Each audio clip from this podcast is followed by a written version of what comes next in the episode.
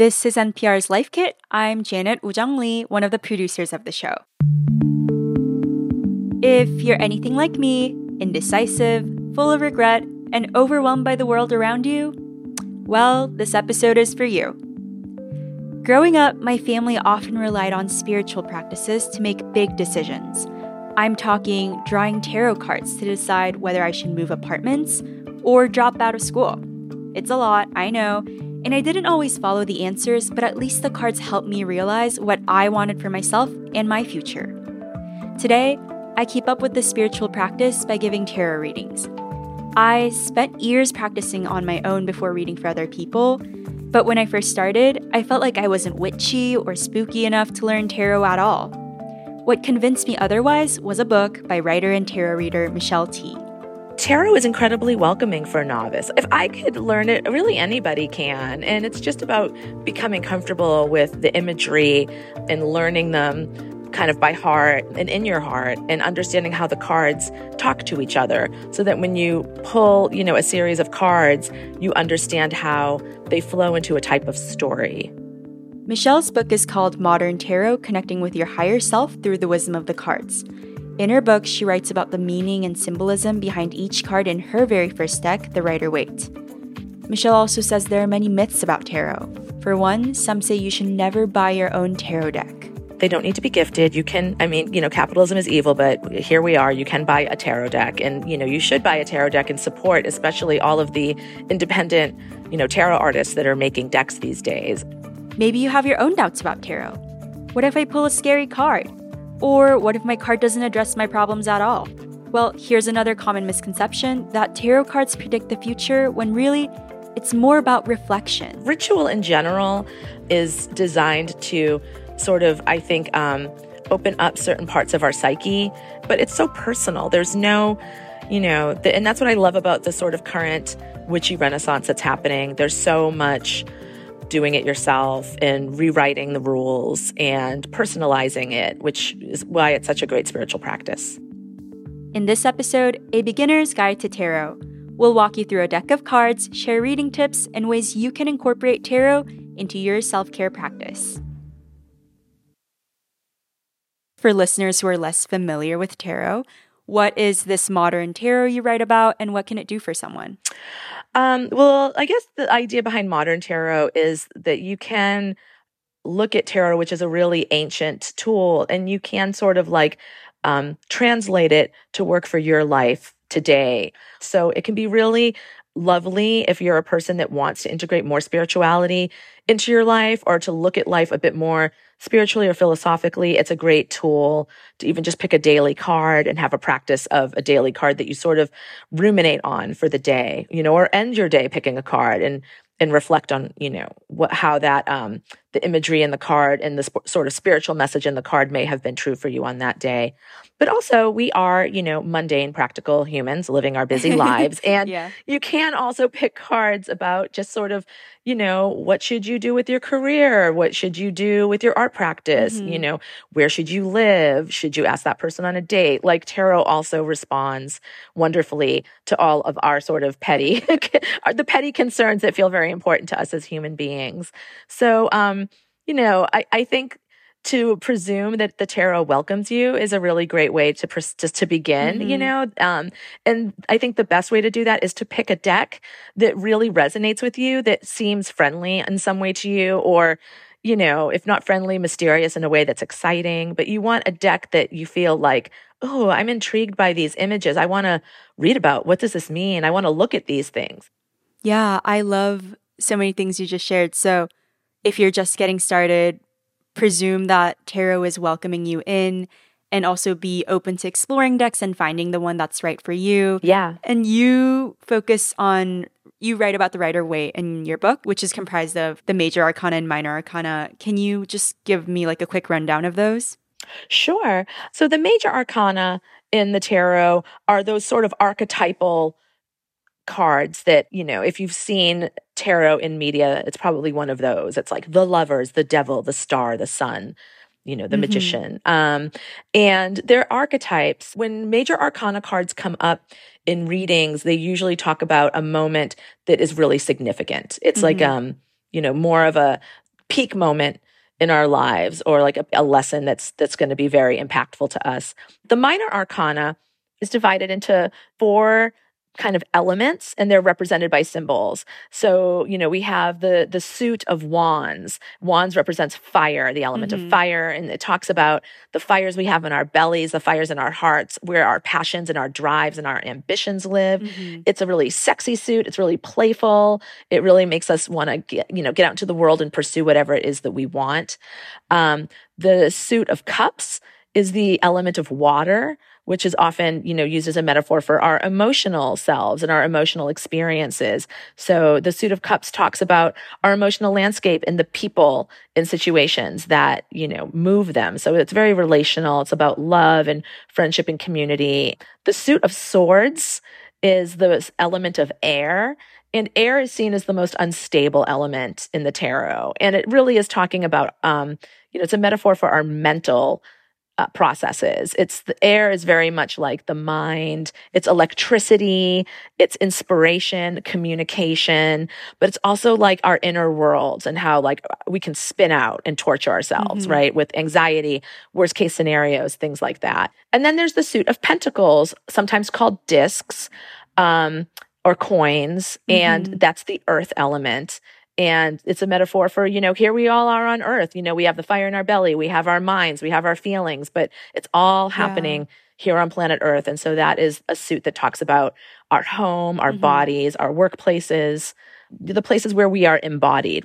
So the major arcanas talk about real high points in our lives, and the minor arcana is more about our daily lives.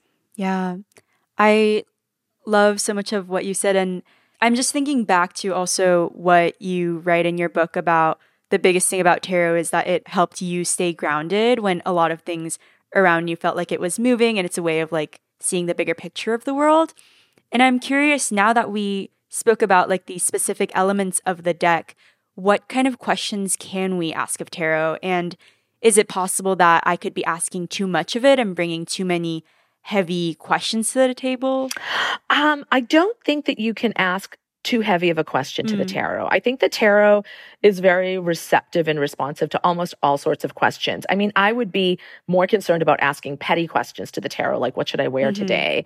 You know, really just ask one question at a time. You know, sometimes you just come to the tarot with so many issues and you're basically asking, is everything going to be okay? And you're asking that because you're yeah. freaked out. And like, that's a big, a big, muddy, strange question for the tarot. I, I find that the the key to a good tarot reading is really asking a very clear question.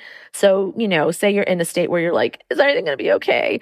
It's better to sit down and be like, well, what am I afraid of? And do some writing, do some do some advance work before you hit your tarot deck. Like, why do you think things might not be okay? Okay, well, mm. I don't like my job right now you know, do I need to find a new job? Or I don't like my relationship right now. Do I need to be out of this relationship? Once you sort of look at like, what are the actions I could take? Maybe you're scared to take them. Maybe you're not ready to take them, but what are the actions that you can take? The tarot is a, is really a tool for you to be proactive in your own life, you know, and, mm-hmm. and to kind of move into your own destiny with, you know, confidence. Mm, okay. So I'm curious, what can we do with the wisdom of the card once we have this reading. Or I also feel like sometimes you draw something or get a reading that doesn't quite click with the question you're asking. Mm-hmm. How do you move forward from that? Yeah. Um, sometimes reading tarot cards is a little bit um, like reading poetry. Maybe it's speaking to another part of your psyche that's, you know, not that sort of rational brained part. So sometimes when I get a card like that, I just allow it to be. And I'm like, okay, I'm going to just think on this. You know, maybe it's asking me to think about this kind of energy. And more is always revealed with the tarot. So sometimes, you know, something doesn't make sense in the moment, but, you know, it will make sense later on. Right. Um, I wouldn't, there's a lot of controversy or concern about reversed cards. Right. You know, reversals in tarot mean like what happens if you pull a card out and it's upside down? Does it mean that the, the meaning of the card is reversed? Um, a lot of people believe in reversals and make a case for them. I don't like them. To me, they feel um, like mm-hmm. needlessly fussy. I don't want to give somebody a tarot reading and then because I was sloppy putting the cards back, they get a happy card turned into Right. a sad card. Like I don't like it. And I also feel like it it increases the sort of negative cards of the deck when you do you know reversals. It's like, you know, a bad card is kind of worse. Happy cards are kind of dimmed. But you know, if you're interested in reversals, you can try it out. You can look into it and find out why people do like it. hmm What are some of the different kinds of readings? There are infinite tarot spreads that you can do, and you can make them up yourself, which is really great. You can just sort of like ad lib and, and pull cards to answer whatever question is in your mind. Um, but there are some classic spreads. Um, the Celtic Cross is a very, very classic spread that kind of does past, present, future, what's on your mind, what's in your subconscious. Um, you know what's coming up for you what's what's your environment look like? It touches on all these things.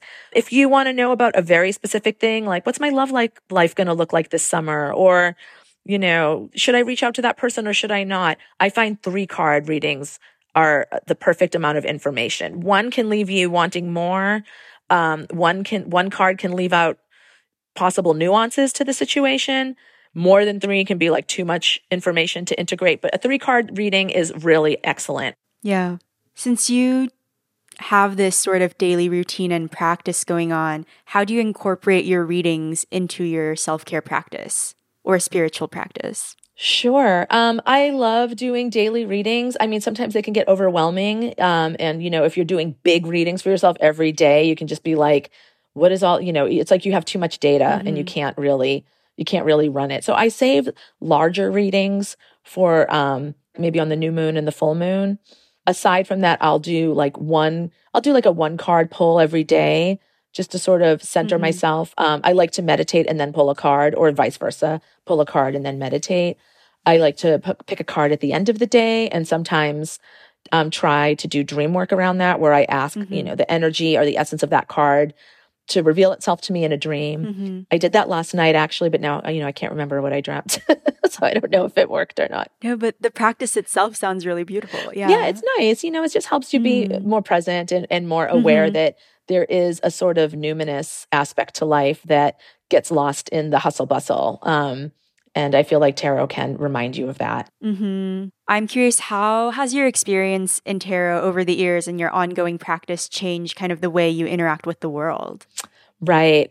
Um, well, it's interesting. I mean, I think that tarot has taught me to think about life in terms of cycles, you know, like I went through a Mhm. couple years ago, I went through a divorce that was really profound and unexpected. And, and for me, it was Mhm. really cataclysmic. And so I was getting these cards, um, I was getting the tower card when your life is uprooted. I was getting the death card when Mhm. there's a painful transformation happening. I was getting the hermit card when you're, you know, kind of suddenly feel very solitary. Um, and I, because of my experience with tarot, I know that like people cycle in and out of these things. I didn't feel like, oh no, I'm in the tower card. I'm going to be here forever. Like I understand Yeah. that we work through the tower card moments in our life. And then the next card that comes is the star. When we, Mhm. you know, see there's a clear sky and we're re inspired and we have a new North Star to orient ourselves to. Um, so I, it does help me trust that, you know, bad times are, you know, as, as transient as good times, you know, and ideally Mhm. you, you take it all with a grain of salt and just know that like you're just this is just you know a human life this is a fabric of a human life Thank you, Michelle. you're welcome Thanks again to Michelle Tea. For more Life Kit, check out our other episodes. We got one on practicing mindfulness, getting into creative activities, and many more on health to finance to parenting. You can find those at npr.org slash lifekit. And if you love Life Kit and want more, subscribe to our newsletter at npr.org slash lifekit newsletter. And now, a random tip from one of our listeners. Hi, my name is Alma Sessi. I'm from New York. My hack is when you buy scallions or green onions or chives with the little bulb on the bottom, when you use them, you should put them in an inch of water in a tall cup on your counter. And then you just trim them on the top end, and uh, they will continue to grow from where you trim them. So you just keep cutting, and they keep growing like little plants, and you change the water out every few days, and that will last you a while before the water gets a little stinky with the roots. If you got a good tip, leave us a voicemail at 202 216 9823 or email us a voice memo at lifekit at npr.org. This episode of Life Kit was produced by Clare Marie Schneider. Meghan Keane is our managing producer. Beth Donovan is the senior editor. Our production team also includes Andy Tagle, Audrey Nguyen, and Sylvie Douglas. Our digital and visuals editor is Beck Harlan. And a special thanks to Casey Herman. I'm Janet Woojeong Lee. Thanks for listening.